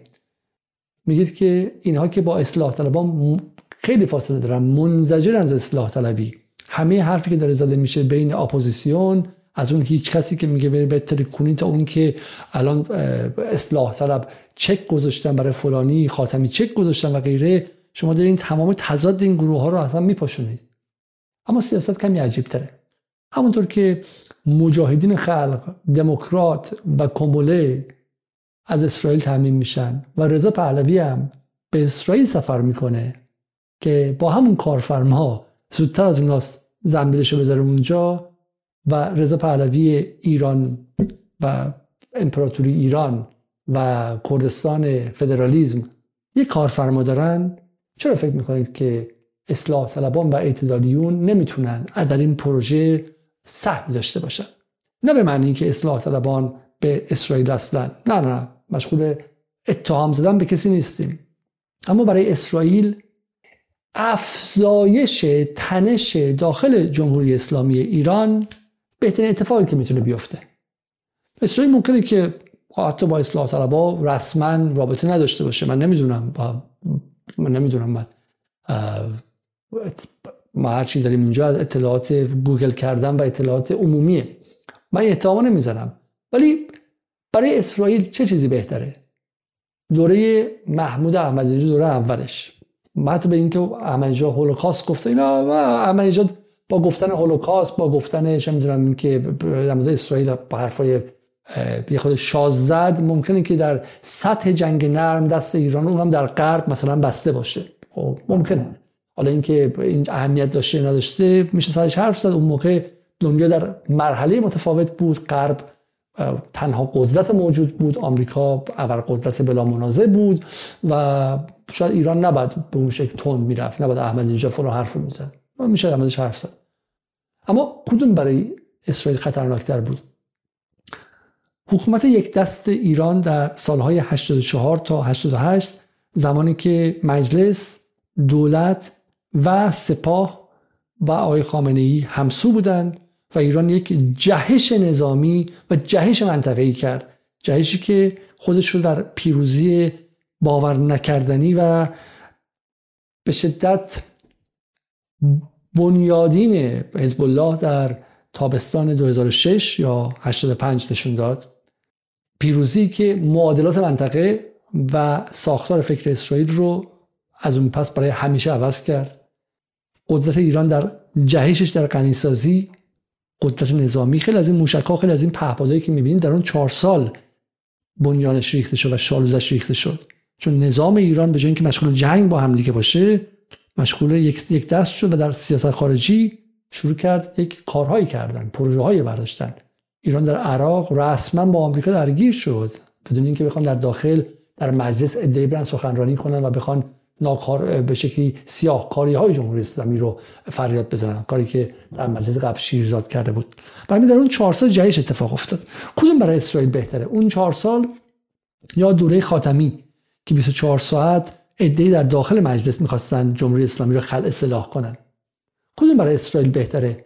دوره هشت ساله حسن روحانی که دعوا سر اینه که به اف ای تی اف پیوندیم، بعد برجام احیا شه، بعد تنیزدایی کنیم، غلط کردین رو موشک نوشتین مرگ بر اسرائیل، غلط کردین که به حماس کمک کردید، چرا توی سوریه دارین می‌جنگید؟ زمانی که دو جناح مشغول جنگ با هم دیگه باشن، یا این دو سال رئیسی که به رغم همه مشکلاتش در داخل اما نظام سیاسی ایران در امنیت ملی، در سیاست منطقه‌ای، در سیاست جهانی یک دست. اصلاح طلبها فریاد زدن از پشت، از صندلی پشت، صندلی مسافر پشت، ولی جلو نبودن، پشت فرمون دیگه نبودن بخوان فرمون رو بکشن به سمت چپ و راست و هی دست راننده رو خط بزنن. و همین اسرائیل مسلمه که از بازگشت کدوم اسرائیل؟ اسرائیلی که میداند جمهوری اسلامی خوب یا بد فرو افتادنی نیست. چرا؟ چون اسرائیل برخلاف این نخاله هایی که در فضای مجازی میبینید شما، اسرائیل یه سری آنالیست داره، یه سری تحلیلگر جدی داره و موساد به رغم اندازه کوچیکش بسیار هوشمنده. ما بارها و بارها گفتیم که اسرائیل برای یک کشور کوچیک شش میلیون نفری آیه زیبا کلام لازم نیست که بیاد به ما یاد بده که اینا باهوش هستن. اینا ما همیشه گفتیم که دشمن هوشمندیه و ما باید به هوشمندی اسرائیل باشیم، برای که ما ابعادمون ده برابر است، دوازده سیزده برابر اسرائیل، اما باید آیکیمون هم همونقدر بالا باشه تا اینکه بتونیم منطقه رو از این استپ این وجود استعماری به شکلی خلاص کنیم.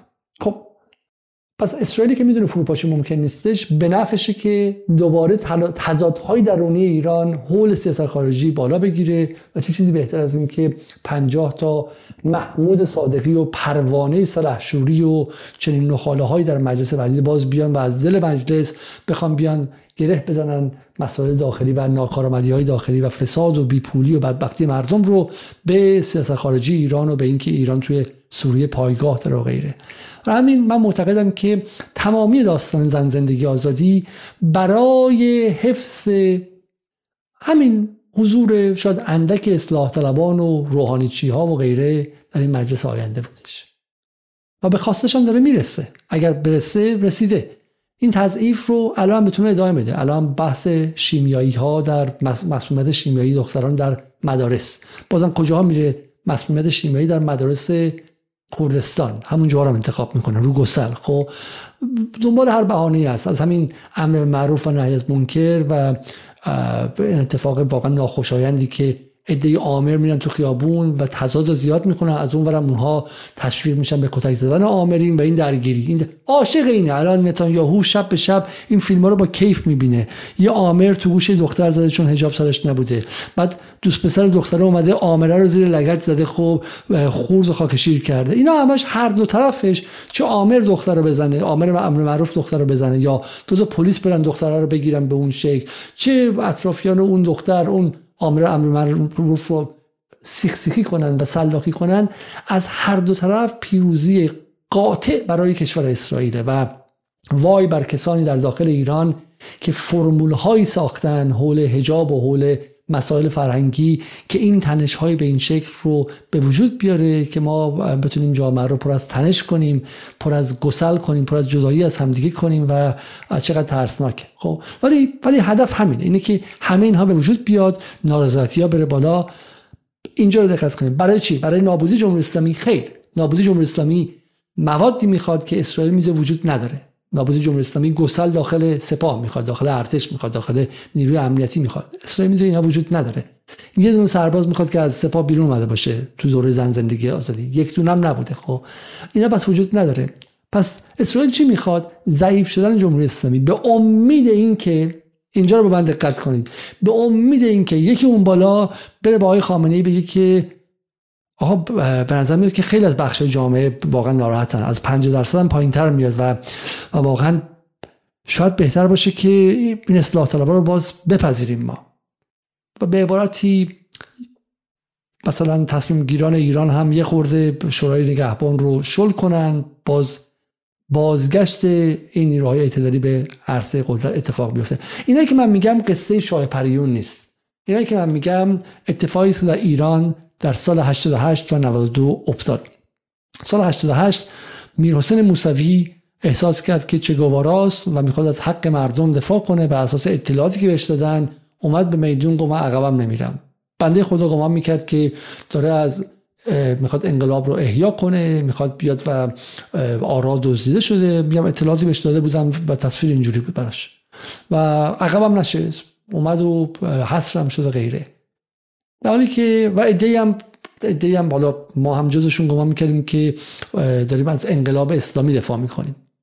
این البته تو پرانتز بگم بر من بر فکرهای من به شکلی نقد بسیار هستش، اما هر کسی به شما گفت در هر جای فضای مجازی که گفتن که علیزاده گفته در فلان جا که بریم نفوذ کنیم، بریم چه میدونم با براندازها، اینها دروغ‌های کثیف، دروغ‌های فجی، دروغ‌های ضد انسانی از محافلی که از اسرائیلیا بدترن. اینو من باز برای بارها بگم.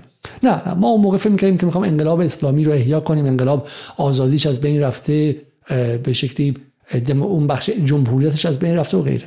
عده دیگه هم بودن همون موقع که تو آمریکا و تو انگلیس و اینها از جنبش سرد مثلا انقلاب سبز از موسوی و اینها هم عبور کرده بودن، موسوی و کروبی، و می‌خواستن براندازی کنن.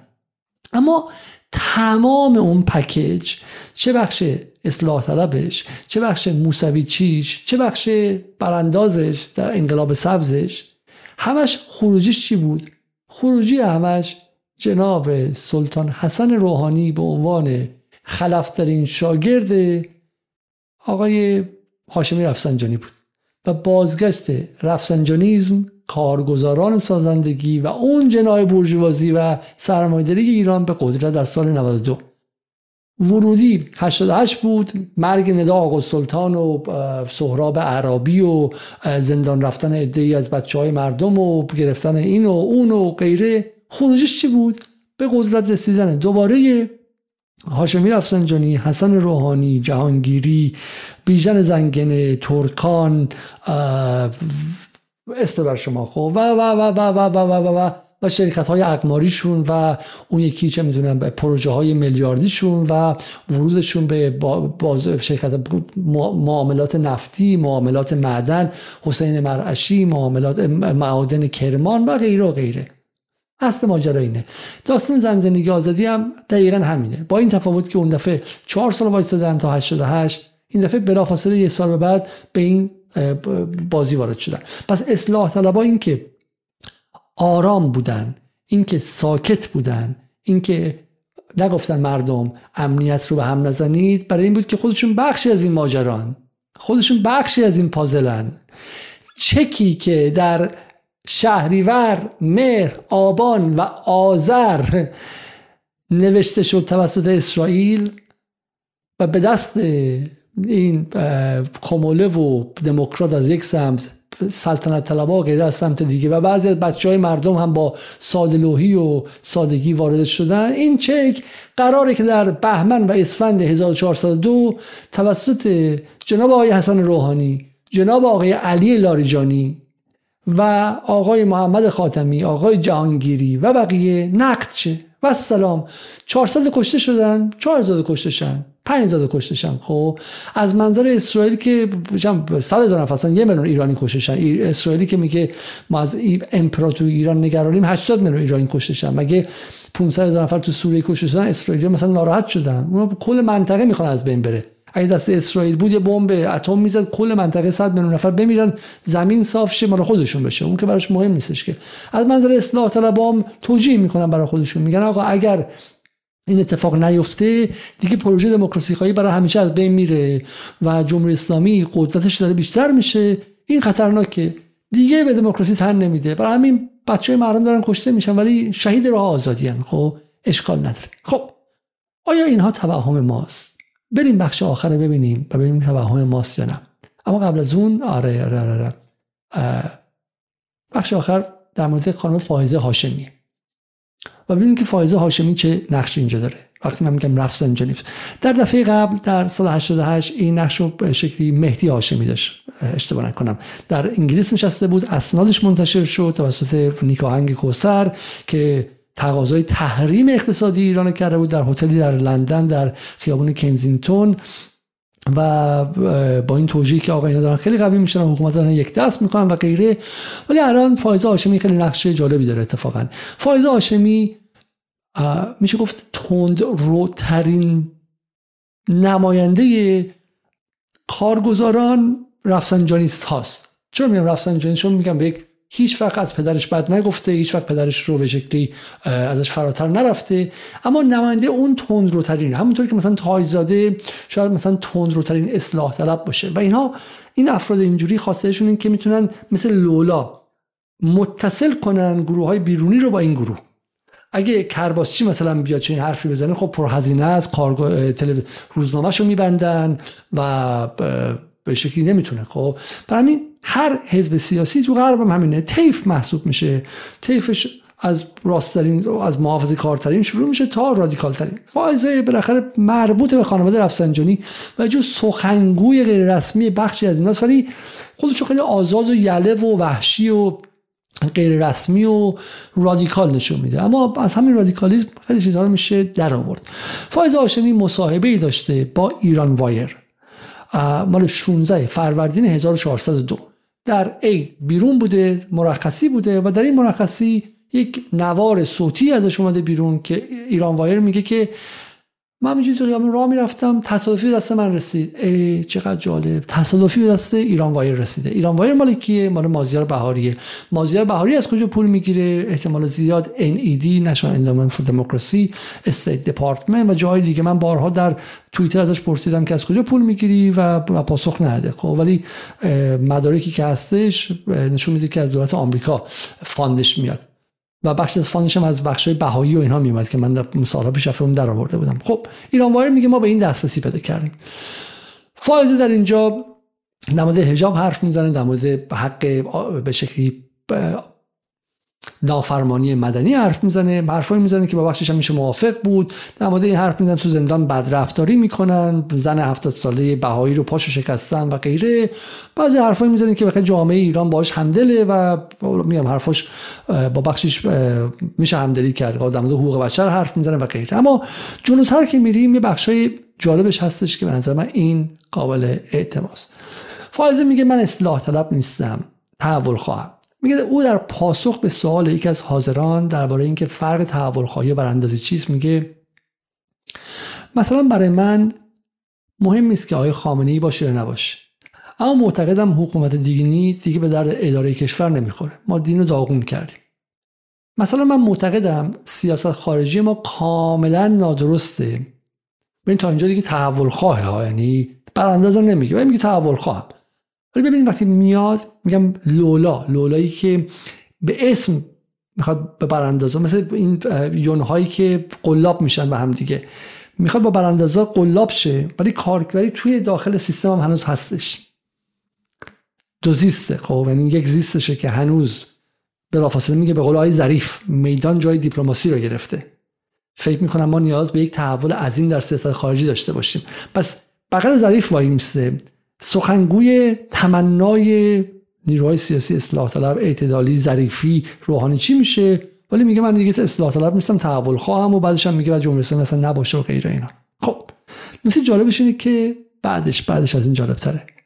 میگه آیا ظلم از بین میره؟ میگه نمیدونم، این شرایطی که عدالت، دموکراسی، حقوق بشر در اون نیست تا کی میخواد بمونه. راستش من آینده رو که نگاه میکنم چشم اندازی برای یک تغییر غیر اساسی و یک تغییر اساسی نمیبینم. حتی چشماندازی برای یک تغییر غیر اساسی، یعنی تغییر شرایط مردم، هم نمیبینم. ممکن است حکومت ما با عربستان رابطه برقرار کنه، شرایط آژانس رو بپذیره و بخواد شرایط بین‌المللی رو گسترش بده و از انزوا از اون انزوا خارج شه، ولی متاسفانه تجربه من میگه هر وقت این اتفاق افتاده و ایران از نظر بین‌المللی جایگاهی پیدا کرده و قوی شده، ظلم و بی‌عدالتی در کشور بیشتر شده. یعنی قدرت من برای فشار فشار بیشتر، یعنی قدرت من، این قدرت جمهوری اسلامی برای فشار بیشتر روی مردممه. خب برگردیم به قبل. میگه برای من مهم نیست که آقای خامنه‌ای بشه نباشه، میدان جای دیپلماسی رو گرفته، ما نیاز به یک تحول عظیم در سیاست خارجی داریم. میگه هر وقت که ما از نظر سیاست خارجی صلح هم کردیم با عربستان و بعضی اون بهتر شده، باعث شده که تو داخل بیشتر سرکوب کنیم. حالا اینا بگذاریم که با هم تناقض داره، چون تو اگه دنبال اصلاح سیاست خارجی هستی، خب ما با عربستان صلح کردیم. مگه شما یه عمری نمیگفتین که بابا اکبر که بود رفتشو توی هتل پیش قدم شد با ملک عبدالله، دست داد و با هم روبوسی کردن و این قصه شاپریون بچگی رو برده بودید، باعث شد که ما و عربستان دیگه از دشمن به دوست تبدیل شیم. همون ملک فلاحی دیگه گفته بود که ایران سر ماره و سر مار رو زد، چون بابا اکبر باشون صحبت کرده بود، همه چی حل شده بود. آره راست میگید شما. و شما نمیگی خب الان ایران رو با عربستان آشتی کرد، چتونه دیگه، چی میخواید، مشکلتون چیه؟ نه نه، این آشتی که کرده قوی تر شده، باعث میشه که راحت تر تو سر مردم تو خیابون بزنن. خب شما چی میخواین؟ برجام میخواین یا نمیخواین؟ اینا اگه برجام انجام بدن باعث میشه که قوی تر شن، بیان تو خیابون باتون بزنن. حرف رانن تاکسی توریا، حالا اینکه ما تو این خبر رانن تاکسی، چون الان بخیشم اساتید دانشگاه، کسایی که بر اساس استاد دانشگاه تهران باشن، خیلیشون دارن تو اسنپ و اینا کار میکنن، امثال زیبا کلام دارن تو دانشگاه درس میدن. به معنی اون نیست، معنی حرفای بی سند دارن میگن، توهین نباشه به کسی. خیلی از مخاطبان جدال راننده تاکسی هستن، خود منم جدال تموم شه احتمالاً برم اسنپ کار کنم، هیچ چیزی نیستش. من منظورم حرفای بی سند و حرفای غیر علمیه. پس شما ممکن فکر کنید که حرف بی سندی، اما این بخش مهمی از فکر ایناست. خانم الهی کولایی، استاد دانشگاه تهران که اینجا بود، میگفت میگفت ما نگرانیم که اگر ایران به سمت روسیه و چین بره و قوی شه، پروژه دموکراسی خواهی در ایران از بین بره. اینا عمیقا معتقدن که پروژه دموکراسی خواهی در ایران بچه یتیمه و بعد آمریکا بالا سرش باشه. فشار آمریکاست که باعث میشه که ایران مجبور شه به دموکراسی خواهی تن بده. ای خاک بر سر اون دموکراسی خواهی و حقوق بشر و حقوق اولیه‌ای که به دستور واشنگتن بخواد اجرا شه. خب بگذاریم که اصلا غیر ممکنه. اگه واشنگتن دنبال این بود، بعد تو همین کشورهایی که سرکوب کردن و کشتن اینها اتفاق میافتاد. بعد هم اصلا مگر میشه آزادی رو با اجبار آورد؟ یعنی آزادی آمرانه به دستور واشنگتن بریم مردم رو آزاد کنیم. خب ولی اینها واقعا تو ذهنشون چنین چیزی هستش و الان ناراحته که ایران داره به شکلی تنش زدایی میکنه. میگه من نه، من اصلا نگرانم، میخوام اینا نباشن، اینا نباشن. خب نکته سوم این حرف فائزه، حالا این چرا مهمه؟ این که میگه میدان و فلان، به نظر من داره به غرب یه چشمکی میزنه. این هم مثل همون حرف آقای پهلویه که میگه اگر ما باشیم، روزی که ما بیایم دیگه تنش با دنیا نخواهیم داشت، با اسرائیل هم دوست خواهیم بود. و اینم همینه داره میگه، میگه که اگر ما بیایم و واقعا اینا باید برن، چون ما اگه بیایم سیاست خارجی رو عوض میکنیم. جمله پایانیش فائزه میگه اختلاف بین اپوزیسیون رو نمیپسندم. یکی از مشکلاتی که اعتراضات معمولا به سرانجام نمیرسد، علاوه بر سرکوب شدید، اختلافات اپوزیسیون است که آتو میدهد دست حکومت. اگر قرار است کاری کنند، باید با همدیگر متحد باشند و خط نکشن که آن مجاهد است، دیگری پادشاهی است، این اصلاح طلب است. به هر حال همه دنبال اصلاح هستند و همه دنبال شرایط بهتر هستند و دلشان میخواهند یک حکومت عادلانه و کشور رو به توسعه داشته باشند. حقوق بشر رعایت شود، خودی و غیر خودی نباشد، قانون محترم باشد، جایی قانون ایراد دارد اصلاح شود. این اختلافات را نمیپسندم. خانم فائزه هاشمی اختلاف اپوزیسیون که این مجاهده، این سلطنت طلبه، این اصلاح طلبه رو نمیپذیره. دست در دست هم دهیم به مهر، میهن خیش رو کنیم ویران. اصلاح طلب و مجاهد و سلطنت طلب چیه؟ ما همه با هم یکی هستیم. درود. خب این فائزه هاشمی که با مجاهدین هم خط کشی نداره، با سلطنت طلب هم خط کشی نداره، هنوز قنزه پاش کجاست؟ بغل آقای ظریفه، توی اصلاح طلباست و توی کارگزارانه. و من اینجاست که دارم به شما میگم که چگونه این خط تولید رو که من برای شما نشون دادم از خیابونهای تهران و بچه‌های شانزده هفده ساله‌ای که به حق یا ناحق یا هر چی هر چیزی، ولی به صورت ارگانیک خشمشون زد بالا. البته ماها و ماها اصلاح طلبام هم داشتن فشار میدادن و اونورم یا نفوذیاشون یا احمقهاشون با اون گشت ارشادشون داشتن تحریکشون میکردن و این آتش اتفاق افتاد و بعد بلافاصله این شورش به پروژه تبدیل شد. اسرائیل، موساد، ایران اینترنشنال، بی بی سی، تمام ارتش اپوزیسیون که این سالها آماده کرده بودن به میدان اومدن و هر به شکلی یک شعار رو دویست بار پخش کردن. این احساس به جامعه دادن که همه در حال فروپاشی هن، همه در حال رفتنن، همه در حال از بین رفتنن و فوتبال ایران دیگه از جمهوری اسلامی خدافظی کرد، کشتی خدافظی کرد، سینما ایران خدافظی کرد، از تلویزیون همه اومدن بیرون و یک تصویری دادن در جامعه ایران که مهندسی معکوس اتفاقات معطوف به انقلاب پنجاه و هفت بود و برای همین این رو در ناخودآگاه ایرانی ها بیدار کرد که ای داره انقلاب میشه، ای داره انقلاب میشه و این باعث شد که عده‌ای هم شجاع شدن، بیان فوشی بدن، یک فلانی کنن، یه خورده گسل زیاد شد و ما رسیدیم به اینجا. خیابون جمع شد در آذر ماه و با دنگ و دونگ و شیمیایی دختران و اون قصه های اینجوری هم نتونستن باز اتفاق زیادی به وجود بیارن. الان امیدوارن که دعوایی بشه، فلان شه، باز بخشی اینجا خیابون اونها. ولی من همه حرفم اینه که آقایون امنیتی، آقایون غیر امنیتی، خواستشون همین بود، خواستشون همین ضربه‌ای بود که بزنن، قرار نبود چیزی بیشتر از این شه و به خواستشون تا حد زیادی رسیدن و الان هم دارن به خواستشون میرسن هر روز. و برای اسرائیل جنگ نرم، جنگ هیبریدی همینه، جنگ هیبریدی همینه و چیز غیر از این نیستش و عملا هم به خواستش تا حد زیادی رسیده. خب برای همین مثل کسی که تو خونه شما ریخته میگه آقا این خونه مال منه، میخوام بگیرمش، اصلا همش مال من، شما میگی که نه فلان اینا. تو این شلوغ پلوغی دم دارن میان دارن دزدی میکنن، فرش رو میدزدن و غیره و تو یارو بیرون کلی خیلی هم خوشحال میگه یه طرف میخواست خونه‌ها بگیره، من بیرونش کردم، پدر سوخته، چه خطری از بغل گوشم رفت. نوا جان اون فرشایی که دزدیدن از اول هدف بوده، همین جنسا رو می‌خواستن بدزدن، اون می‌خواست فضا رو شلوغ کنه که یه خورده اعتبار، یه خورده به شکلی انسجام اجتماعی و غیره از بین بره. بخواستش هم تا حد زیادی رسیده. خب و تو این انسجام اجتماعی اگر تصمیم گیران ایران دلشون خالی شده باشه و دچار خطای محاسبه شن و باز در اسفند هزار و چهارصد و دو، بهمن هزار و چهارصد و دو در رو باز کنن به علی لاریجانی ها، به حسن روحانی ها، به جهانگیری ها، ما دچار همان وضعی خواهیم شد که در سال نود و شش تا هزار و چهارصد داشتیم. سر واکسن بعد جون هم دیگه بیافتیم دعوا کنیم، سر اینکه نفت بتونیم با تحریم بفروشیم و نفروشیم بعد بجویم به جون هم دیگه دعوا کنیم، سر اینکه آینده ایران چیه با دعوا کنیم و سیاست خارجی ایران باز محمل و محل دو قطبیگری شدید و دعوای شدید و طنابکشی شدید میشه و این یعنی نابودی ایران در یک شرایط تاریخی حساسی که میتونه حل جهش ایران باشه. و السلام. و باید ببینید که جمهوری اسلامی در چه حدی است، در چه وضعی هست و آیا واقعا میترسه از این هیاهوها، سر و صداها و علی لاریجانی ها رو برمیگردونه یا برنمیگردونه. حالا الان احتمالاً این تکه‌ای که در روز یک شنبه اتفاق افتاده بهتر میبینید، میفهمید معنیش رو. یک کروموزوم، یک سلول از شرافت و مردانگی فائزه هاشمی تو تنت نیست. نمیخواستم اینو بگم علیزاده، چون اسم فائزه هاشمی رو آوردی، نه چون پدرم تو پدرم چهار هزار نفر.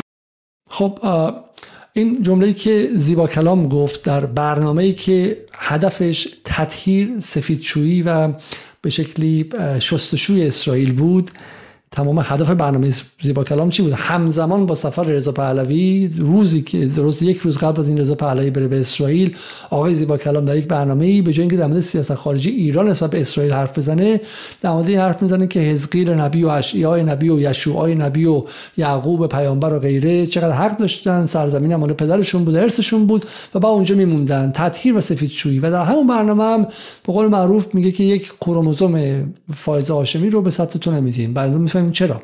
نقش فائزه هاشمی چیه؟ نقش اینا چگونه این بخش‌های مختلف پازل به هم دیگه به هم دیگه میچسبه. برای همین آقای علی لاریجانی در حال آمدن و در حال گرم کردن خودش در روی نیمکت، حسن روحانی هم همینطور و و میوه درخت زن زندگی، میوه درخت اسرائیلی زن زندگی آزادی احتمالاً شش ماه هفت ماه دیگه خواهد رسید و اینها هم در دهانشون خواهند گذاشت. این زنجیره رو باید با هم ببینید، این زنجیره با هم ببینید. حالا اگه اتفاق بیفته فرانسه بدش میاد، نه فرانسه اگر حسن روحانی و لایجانی هم باز به شکلی به قدرت برگردن مسلماً در برجام میتونه امتیازات بیشتر بگیره. آمریکا هم بدش نمیاد، حتی عربستان هم بدش نمیاد. یادتون بیاد بخیر ما الان ما بر عربستان یه بلوک نشدیم که هر گونه افزایش تنش در داخل ایران و تبدیل سیاست خارجی و منطقه ایران به محل تنابکشی و دعوا و دو قطبی به نفع همه رقبا و دشمنان ایران. خب و و این بسیار بسیار بسیار ترسناکه. اینجاست قدم فکر میکنه که آقای ابراهیم رئیسی مشغول چه کاری هستش. ابراهیم رئیسی نتوانست، علتی که اینها ممکنه برگردن اینه که اینها ریشهشون در نظم سیاسی جمهوری اسلامی خیلی زیاده، خیلی قویه. نظم سیاسی جمهوری اسلامی، نظم سیاسی اقتصادی جمهوری اسلامی با کارگزاران، با همین گروه ها، با همین گروه های غربگرا آمیخته و آغشته است. این گروه های غربگرا، میگم فوکل کرواتی ها منظورمون نیستش، منظورمون اتاق بازرگانی هایی هستن که شغلشون برای دو قرن خام فروشی به غرب بوده.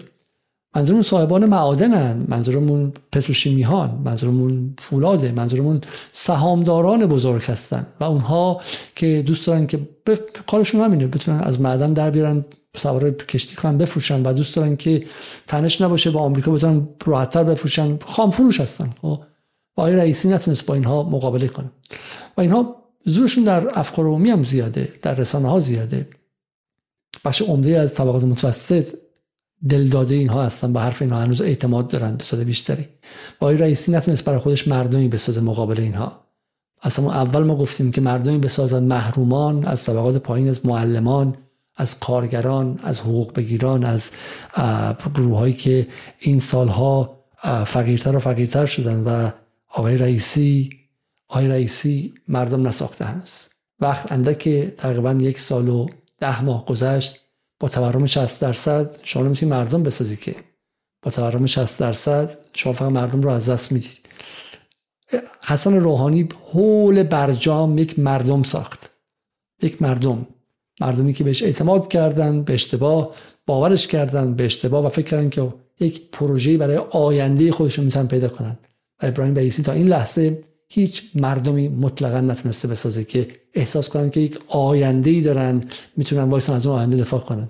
و در این بی آیندگی، در این بی مردمی، این نیروهایی که ایستادن در مهر و آبان و آذر تا ایران به آستانه جنگ داخلی بخواد برسه و دعوا زیاد شه، اونها قهقهی کنن باز خواهند گشت تا سهم خودشون رو از میوه درخت اسرائیلی زن زندگی آزادی بگیرن. امیدوارم که باز در داخل عوض شه. اگرچه ما جز امید چیزی نداریم، اما باید ترسید باید ترسید از اون اتفاق در اسفند هزار و چهارصد و دو. از اینکه یک ساعت و سی و هشت دقیقه شنونده حرفای من بودید ممنون. امیدوارم که فردا یا پس فردا که عیده، روزهای خوبی داشته باشید و از همین الان به شما عید رو تبریک میگم. قبل از رفتن برنامه رو لایک کنید، سعی کنید که تصویر بزرگتر رو ببینید. ماهای مهمی پیش رومون داریم و یک جمله بگم به مخالفان جدال، کسانی که این ماها گمان کردن که ما داریم خون بچهای مردم رو پایمال میکنیم، ما به خواسته های مردم بی‌توجهیم، ما طرف قدرتیم، ما نه نه نه نه.